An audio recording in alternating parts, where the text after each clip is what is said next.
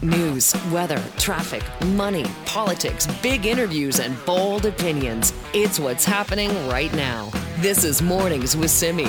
Jill Bennett in for Simi. Well, we are learning more about the role of the military and the questions that were being asked during the so-called Freedom Convoy in Ottawa. New documents, uh, newly released documents, show what uh, was kind of going on behind the scenes. And Amanda Connolly is joining us now, Global News senior political reporter, with more on this. Amanda, good morning to you. Good morning. It's great to be here. Uh, great to talk to you about this. Can you tell us a little bit more about these documents? I know there were uh, first reports on this earlier this week, but really showing some more about uh, kind of the conversations and that back and forth between senior defense officials and the role of Canadian forces in uh, when this occupation was taking place. Certainly, yeah. So these are documents that Global News obtained through access to information laws. And really what they do is shed some additional light here on how senior defense and security officials in Canada were weighing the risks and the role Uh, for the military in this uh, th- this really unprecedented and major event that was taking place, not just, of course, in Ottawa here in the nation's capital, but really across the country uh, at so many different border points and in the communities on the ground. And so what we're learning from these documents is that there was, even as there was the Emergencies Act being invoked for the first time, a significant amount of uncertainty here, really questions there seem to be around um, what that would mean, what that should mean for the military. And so certainly we're seeing um, legal advice being provided to the chief of the defense staff, um, experts that we spoke to, of course, saying this is par for the course. Of course, he would want that legal advice to know what the options were, to know what could happen. But again, all of this really coming as there continue to be a lot of questions about what exactly was happening with the Emergencies Act, what the impact was, and the, the questions were that were being asked behind the scenes by the people in the highest offices in the country. It seems like there was also, I don't know if you would say confusion, but certainly one of the sticking points was what role would the military play as far as would they offer up assistance and whether or not, or I guess a reminder also coming through in this that the military is not a police force.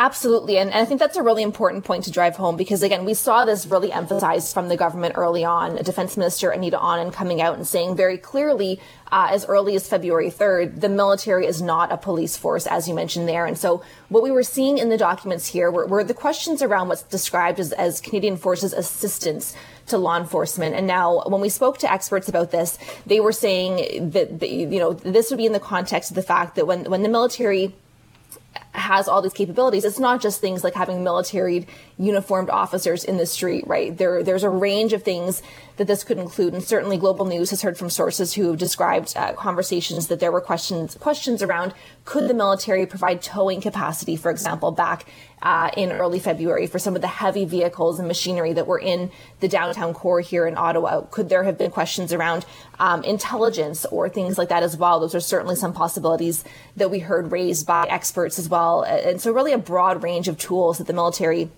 does have.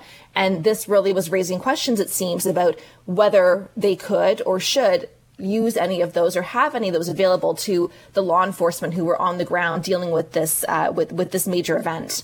And uh, I know these documents uh, were redacted, so certainly some parts uh, of them not released. But uh, there was also talk or mention, wasn't there, that uh, one of the considerations that was was top of mind was even the involvement of some military members or some members of the Canadian Armed Forces who were involved in the blockades.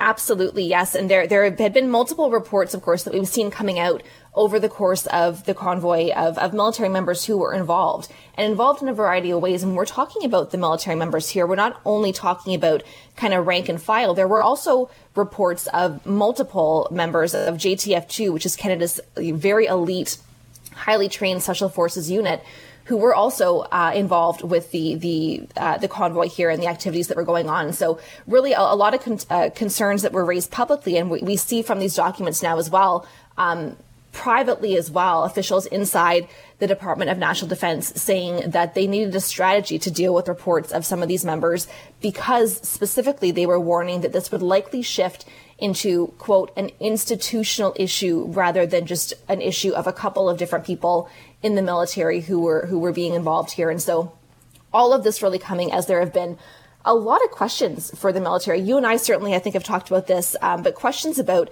extremism in the ranks of the military, what the military is doing to deal with things like anti-government, white supremacy, all of this. It's been documented now in um, a number of very high-profile uh, reports and records from the government and from law enforcement. And so um, still a lot of questions here. And certainly we're seeing that those were really being recognized by people within the Department of National Defense as well at the time.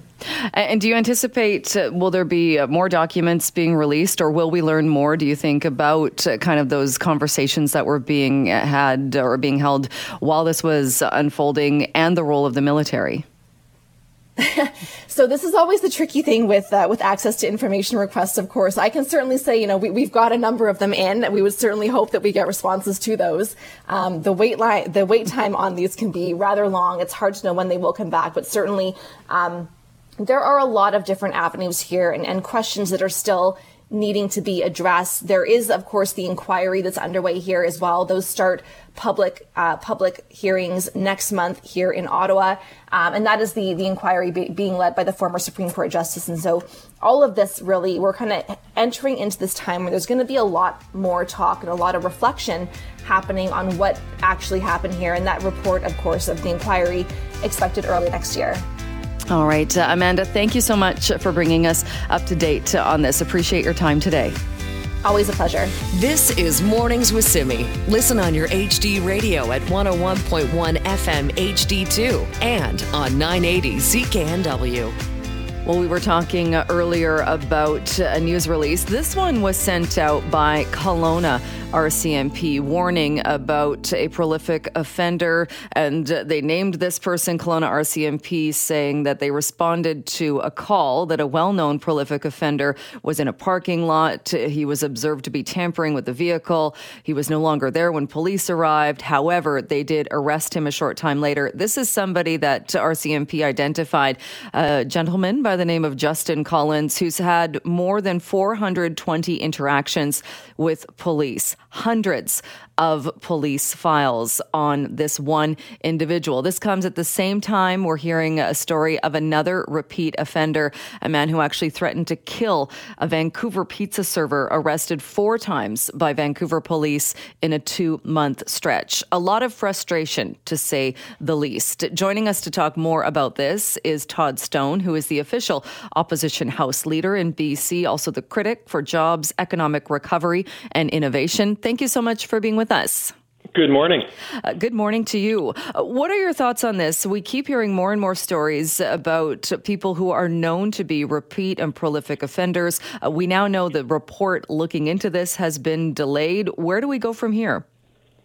Well, again, thanks for having me on this morning. I, I think British Columbians are rightfully, uh, uh, you know, at the end of their rope on this. I think people are, are, are frustrated. It doesn't matter if you're in Vancouver, Victoria, Kelowna, Kamloops, or, or anywhere in between. Uh, this issue of prolific offenders uh, is getting worse and worse, it seems, by the day. In Vancouver, as you know well, uh, four random assaults on average every single day. Um, there was uh, some light at the end of the tunnel. It, it appeared back in uh, May when uh, then Attorney General David Eby announced that uh, uh, former Vancouver Deputy Police Chief Doug Lepard and criminologist Amanda Butler were going to uh, to to do this report and, and bring forward recommendations. Uh, of course, a lot of skepticism around that when it was announced because, frankly, I think most uh, folks, whether they're in law enforcement, uh, Crown prosecution, whether you're a mayor or a citizen, I think people understand what the issues are and, and people are looking for solutions. But fair enough. Uh, to learn yesterday that the report, uh, uh, this much-touted report, was going to be delayed for yet another month, uh, I think it's just completely and totally unacceptable. So we're we're continuing to call on the government to uh, to, to get on with the uh, the quote-unquote creative solutions that uh, that David Eby had talked about back in May, uh, that he said uh, the government wouldn't hesitate to implement while this report was being worked on, uh, so that people uh, can can once again uh, begin to feel safe in their in their communities. That is simply not happening. Uh, do you think there's a lot of uh, confidence, though, that even when the report, and if it's a two-week delay, not the not the biggest deal, but uh, we were talking about this earlier as well, it's not expected, even with a two-week delay, at that two-week point, that suddenly there are going to be all of these solutions and things going that'll be brought in. Uh, we also heard uh, from uh, closer to your neck of the woods, uh, the outgoing R C M P officer, the top cop in Kamloops, saying that police can keep making these arrests and doing their jobs, but once the offenders go into the system, there are federal changes to the criminal code. Uh, there are things that simply, it's out of their hands, and they have no control over the fact that these offenders are released within hours or the next day and are caught, and it's just this revolving door. Well, uh, first, uh, a two-week delay. Uh, you know, that's that's at four four random assaults on average per day. That's uh, that's fifty-six people that uh, are likely going to to suffer a random attack in the city of Vancouver, not to mention elsewhere in the province. So, I, I mean, a, a, a one-day delay is uh, you know has an impact on people. Uh, but you're you're right. Uh, there there is a a range of, of challenges that are all contributing here at the same time. Uh, a, a good number of them are, are the provincial government has got tools uh, and, and policy levers that they, they could choose to employ, which they're not. Uh, there are some federal uh, aspects to this for, uh, for sure. Uh, what we've been saying is, look, with respect to what the province has control over, uh, the, the first and foremost, the province needs to, to get uh, serious about the mental health and addiction supports that people uh, really need. A lot of the uh, the population uh, that is, is in the middle of, of uh, this social disorder has some very serious mental health and addiction challenges. Not and not everyone. There is, without question, a criminal element uh, that is taking advantage of this of this situation, uh, and uh, and they need to be dealt with as the criminals uh, that they are. But we're, we, we've been calling for uh, the government to review and change their, their charge assessment and full disclosure policies. Uh, they need to be updated uh, uh, to reflect the challenges that uh, our, our people are currently facing. We need to see a, a significant increase in, in investment in the prosecution service. We need more community courts around the province, and, and something the province could do, which would would go a long ways to to uh, addressing this situation, is they could uh, uh, today they could enhance uh, the resources that are provided uh, for the uh, forensics, uh, uh, the forensics division in British Columbia, uh, to process uh, uh, the the you know ev- ev- ev- evidence uh, faster uh, as part of these full disclosure files. So there's a whole bunch of, of tools that the provincial government through the Attorney General's Ministry has uh, that, for whatever reason, uh, the, the, this this current government uh, simply doesn't seem to be willing uh, to, uh, to to utilize. Uh, do you think, though, when people hear about the assaults that you've mentioned, the random assaults, when they hear about cases like this, a prolific offender with more than four hundred police files for alleged crimes, so when they hear about somebody who threatened to kill somebody who was released from custody, I mean, I think if you ask people on the street, they would say, why aren't we keeping them in jail? Why aren't these people being kept in custody so they're not a danger to others on the streets? And is that something the province has any control over? Well, the, the province certainly has uh, the control over uh, a whole uh, n- number of aspects of this, to, as I've said. And, and if you if you look back at the comments of the uh, the outgoing uh, superint- chief superintendent uh, with the, the Kamloops R C M P, or the, uh, this, the very public statement that uh, the R C M P in Kelowna made uh, only days ago, Uh, or, or the police chief in, in Vancouver, they'll, they'll tell you that there, uh, there, there needs to be a significant investment in, in addressing the underlying challenges that people are facing um, uh, in these vulnerable populations. First and foremost, that's that is uh, that's completely provincial responsibility. That's mental health, addiction, recovery uh, uh, supports. Uh, we've been talking about bringing back uh, a Riverview type facility that you know wouldn't wouldn't look and feel uh, like Riverview did back in the day, but that would you know be a Uh, place where uh, you, you have those compassionate and very su- supportive uh, uh, su- supports for people uh, in in a, in a kind of an apartment-like setting, a very modern setting, uh, for for people that, that really need that uh, that help.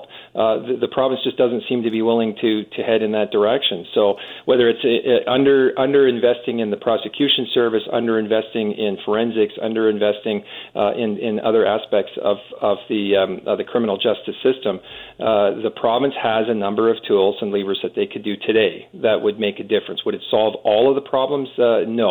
There is a federal element, and I've been very clear about that. But uh, the province has tools, and they're and they're simply not embracing them. The inter- interim Attorney General, Murray Rankin, for him to say yesterday, uh, you know, and I quote, uh, you know, this this this two-week delay on the Lepard report is is um, is unfortunate, and, and we're aware of concerns. It's serious issues. When uh, steps need to be taken, uh, end quote. Uh, it, it you know it, it's, it, basically that's something that Captain Obvious would say. I mean, we all understand what the challenges are.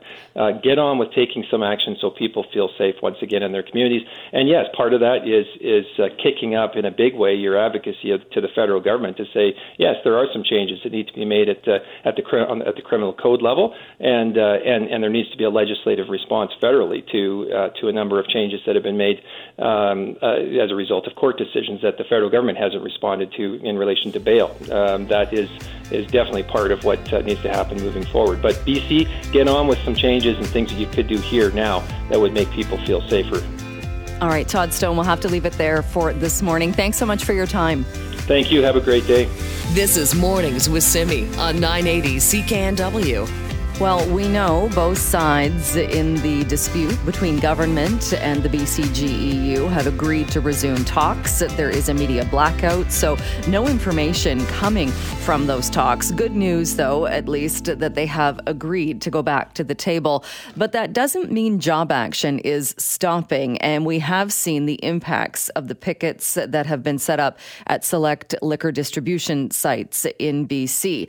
With that job action continuing, we're also seeing struggles by companies that are starting out, specifically in this case, a cannabis company that launched in B C's cannabis stores just this week, now facing many challenges because of the job action. Joining us to talk more about this is Audrey Wong, founder of Zyre.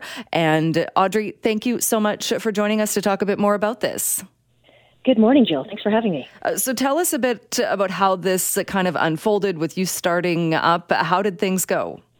Well, I was very excited. Uh, about two weeks ago, I'd sent my first shipment off to the provincial liquor and cannabis distribution company.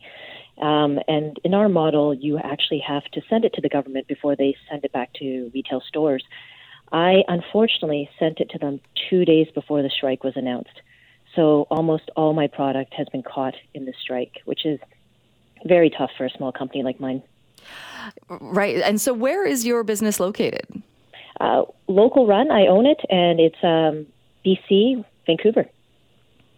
All right. And so with your product then not being able or kind of being held up because of the job action, do you have any product at all? Well, from what I've heard, it's made it to the government-run stores across the province and three retailers across B C. They were able to order it on the day that it was launched, and then everyone else's ordering day unfortunately happened after the strike. Right. Okay. So as as as it stands right now, though, is there anything on the shelves in your store? So I don't run a store. I'm actually a vape supplier, and I sell through the government distributors, and retailers order it through me, mm. uh, order it through the government. So I don't have a store, and I'm, I'm not unfortunately able to sell myself. So I'm dependent on this government strike to lift for people to actually be able to try my vapes. And uh, so is it kind of that you're in a, a position of limbo then until this job action, until the strike is resolved? Oh, Jill, it's I'm in complete standstill right now. It's pretty unfortunate. Um, had I released my products into the market a week earlier, potentially I could have been the last orders that would have made it to stores and maybe been the, the vapes that are in stock right now. But as it stood, because I launched it right before the strike, no one even had a chance to order me. Hmm. And th- for you uh, as well, I understand that you actually were, were very much involved before all of this happened. You were very much involved as far as overhauling the B C liquor distribution, the business model, and you were a big part of that. I was. I had been an executive at the B C liquor distribution branch for four years before I moved over to cannabis and uh, took cannabis and launched cannabis live into the Canadian market. So I am very familiar, and uh, I, none of this is news to the regulated industry at all. Uh, you must have a, the perspective, though, of being able to look at this from kind of the liquor distribution branch side of things, and now looking at it from an entrepreneur. You get to see, I would imagine, more of the dispute and more of the impacts of it than most people would. You know, I'm almost surprised. I, I didn't know the strike happened until a retailer emailed me and told me they couldn't order my products because the strike had happened. And I actually pretty much kicked myself in the butt and said, how, me of all people, didn't know. Um, going into a market like this where it's completely a monopoly model of distribution, none of these things, um, they're going to happen over the years. Unfortunately, it just happened to me right when I launched. And are you hearing from other uh, business owners as well, or other companies? Like you said, some of them were able to get those orders in and get product before those picket lines went up. But I know we, we've also heard that once the supply runs out, or what the current stocks, once they run out, if the job action is still continuing, uh, there are going to be more issues. Well, I think the the one that's a bit, I don't know if the word's funny, but I was due to visit a store today out in Port Coquitlam, and in the news yesterday, as a news crew was filming that store and doing an interview, they found some a illegal uh, weed dealer outside selling weed to the people who got to the store and found out it was closed. So, you know, B C is very much a market that um, doesn't have a lot of enforcement on the black market, and it's readily available. So it is concerning that people don't aren't um, necessarily loyal to the legal market, and they can very easily turn back to the black market. But also with this cascading effect, it's going to take retailers, suppliers, all of us, um, quite a bit of time before we can build back up to the two weeks that we've lost. Right. And how much time do you think that realistically would it take? I think it's case by case. Um, in my situation, because I'd never been ordered in stores, I imagine that when retailers open, one, they've been making less money, they ran out of stock, and now they have to restock their core S K Us. Those are the S K Us that are always been doing quite well. So now I've been pushed back further than had I been if they were just ordering on their regular schedule. So for me, I suspect the impact's uh, going to be significantly worse than an established supplier who's first on the list to be reordered when things open back up. Right. So in the meantime, then, what do you do other than kind of watch and wait to see what happens next with the dispute? Well, it's tough. I... It, there's a momentum-based play here. As a new supplier, new products are hot. Um, people like new things. So I had momentum on my side, and summer was very important. I know for sure I'm going to miss Labor Day, which is pretty unfortunate. But all I can do right now is focus on my digital marketing, my social media, updating my website, you know, getting ready for when the stores reopen again, that I come back with updated and bigger and better materials that I had developed. All right. Well, Audrey, thanks so much for joining us, for bringing us up to date on this. It was nice to talk with you this morning. Thanks, Jill. Take care. You too. That is Audrey Wong, the founder of Zyre, and talking about some of the obstacles and issues, especially for new cannabis-based businesses that have started up in, uh, in the job action that is continuing. This is Mornings with Simi. Listen on your H D radio at one oh one point one F M H D two and on nine eighty C K N W. Well, uh, we've been asking you about this. It's linked to our question of the day, and today Today is National Dog Day. It also is the day that a Vancouver communications agency is rolling out their new dog-friendly policy and calling it parental leave. So let's find out more about this. Natalie Martin is the V P of Talk Shop and joins us on the line now. Natalie, thank you so much for joining us today. Thank you for having me, Jill, and happy National Dog Day. And to you as well. And certainly many people adopted dogs and cats and other pets to their homes, especially during the pandemic when they were working from home, now adjusting, in many cases, going back to the office. So tell us a little bit about this new policy. What is this doing for employees at Talk Shop? Oh, my gosh. Well, it's very exciting, and it's an exciting day for Talk Shop today. We rolled out the policy yesterday to our team members to the most exciting acclaim. I have never – we we roll out a lot of policies at Talk Shop. You know, we span across Canada with sixty people in three offices, and I've never rolled out a policy that the team members were so excited about. It was so much fun. Um, I mean, Cole's notes are really – Talk Shop, we've always been known to be a supportive workplace for working parents. We offer top-up for new parents, schedule flexibility, and remote work in order to allow parents to, you know, prioritize their families while excelling in their careers. But we were continuing to celebrate working families. We wanted to formally recognize that not all families take the same shape. A family can consist of a fur baby and her number one human. So as our team members open their hearts and their homes to accommodate a four-legged friend, we believe it's cause for celebration and workplace support So we're rolling out a new parental leave, which is actually just an official policy across the board for all of our offices across Canada, where team members can enjoy a bit of paid time off around the adoption of a four-legged friend. So if you adopt, say, a dog or a cat, how much time off can an employee take now and, and have that paid time off? So in our policy, we give three additional paid days off to anyone who is a adopting, and we say it has to have four paws. So that's a cat or a dog at this point.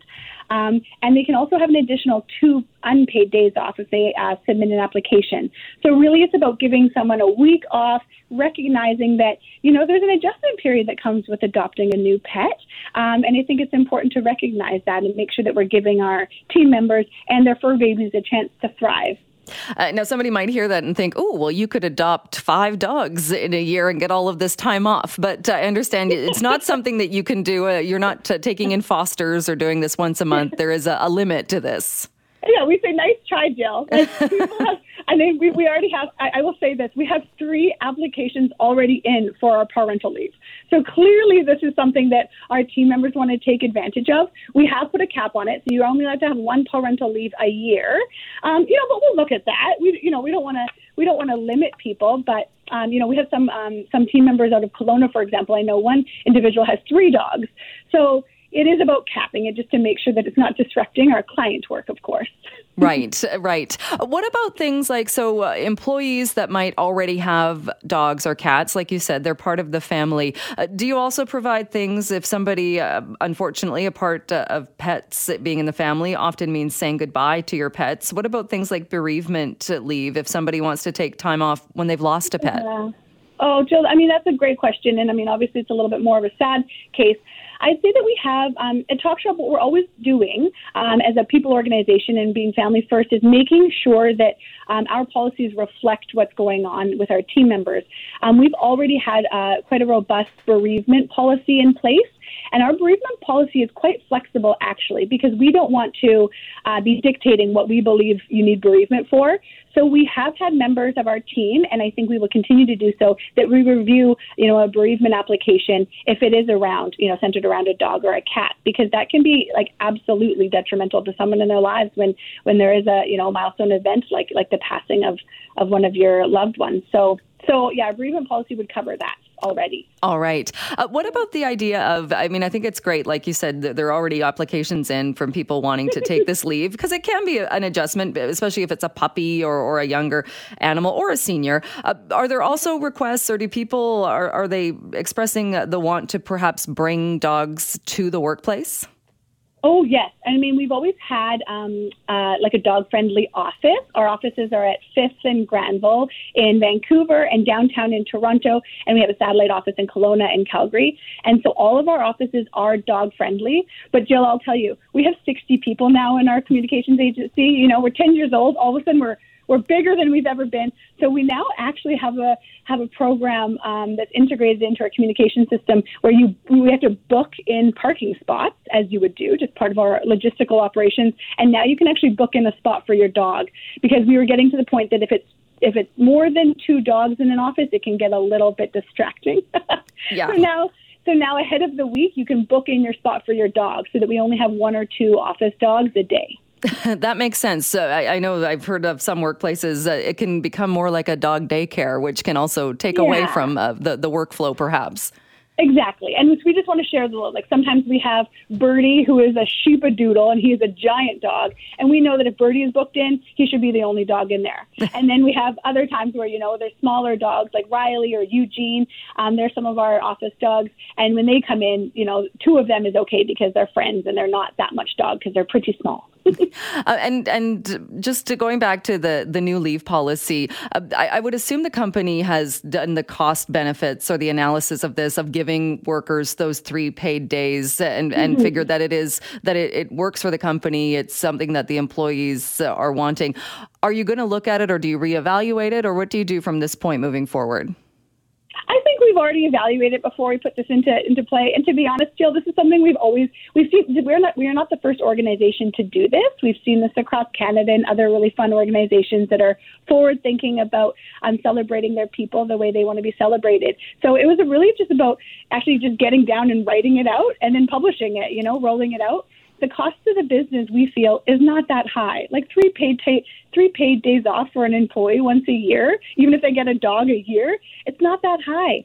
The return on investment we saw yesterday with how much people celebrated this and how um, excited people were that we would even just put the time into doing this was so worth it. It's like it, it's about really listening to your team members about what's important in their lives um, and then determining whether or not your policies truly support them. So, yeah. The cost-benefit analysis was done, and I think we did the right thing here.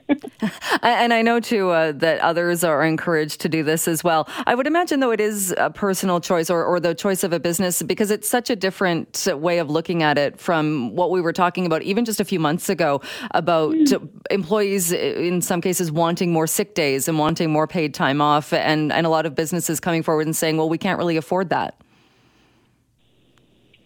I think about that, it's really just about continuing to review like what the what the ask actually is behind that. So is it because we have ex- employees that are experiencing burnout? Why do our employees need more time off? And, and really what's the root of the issue?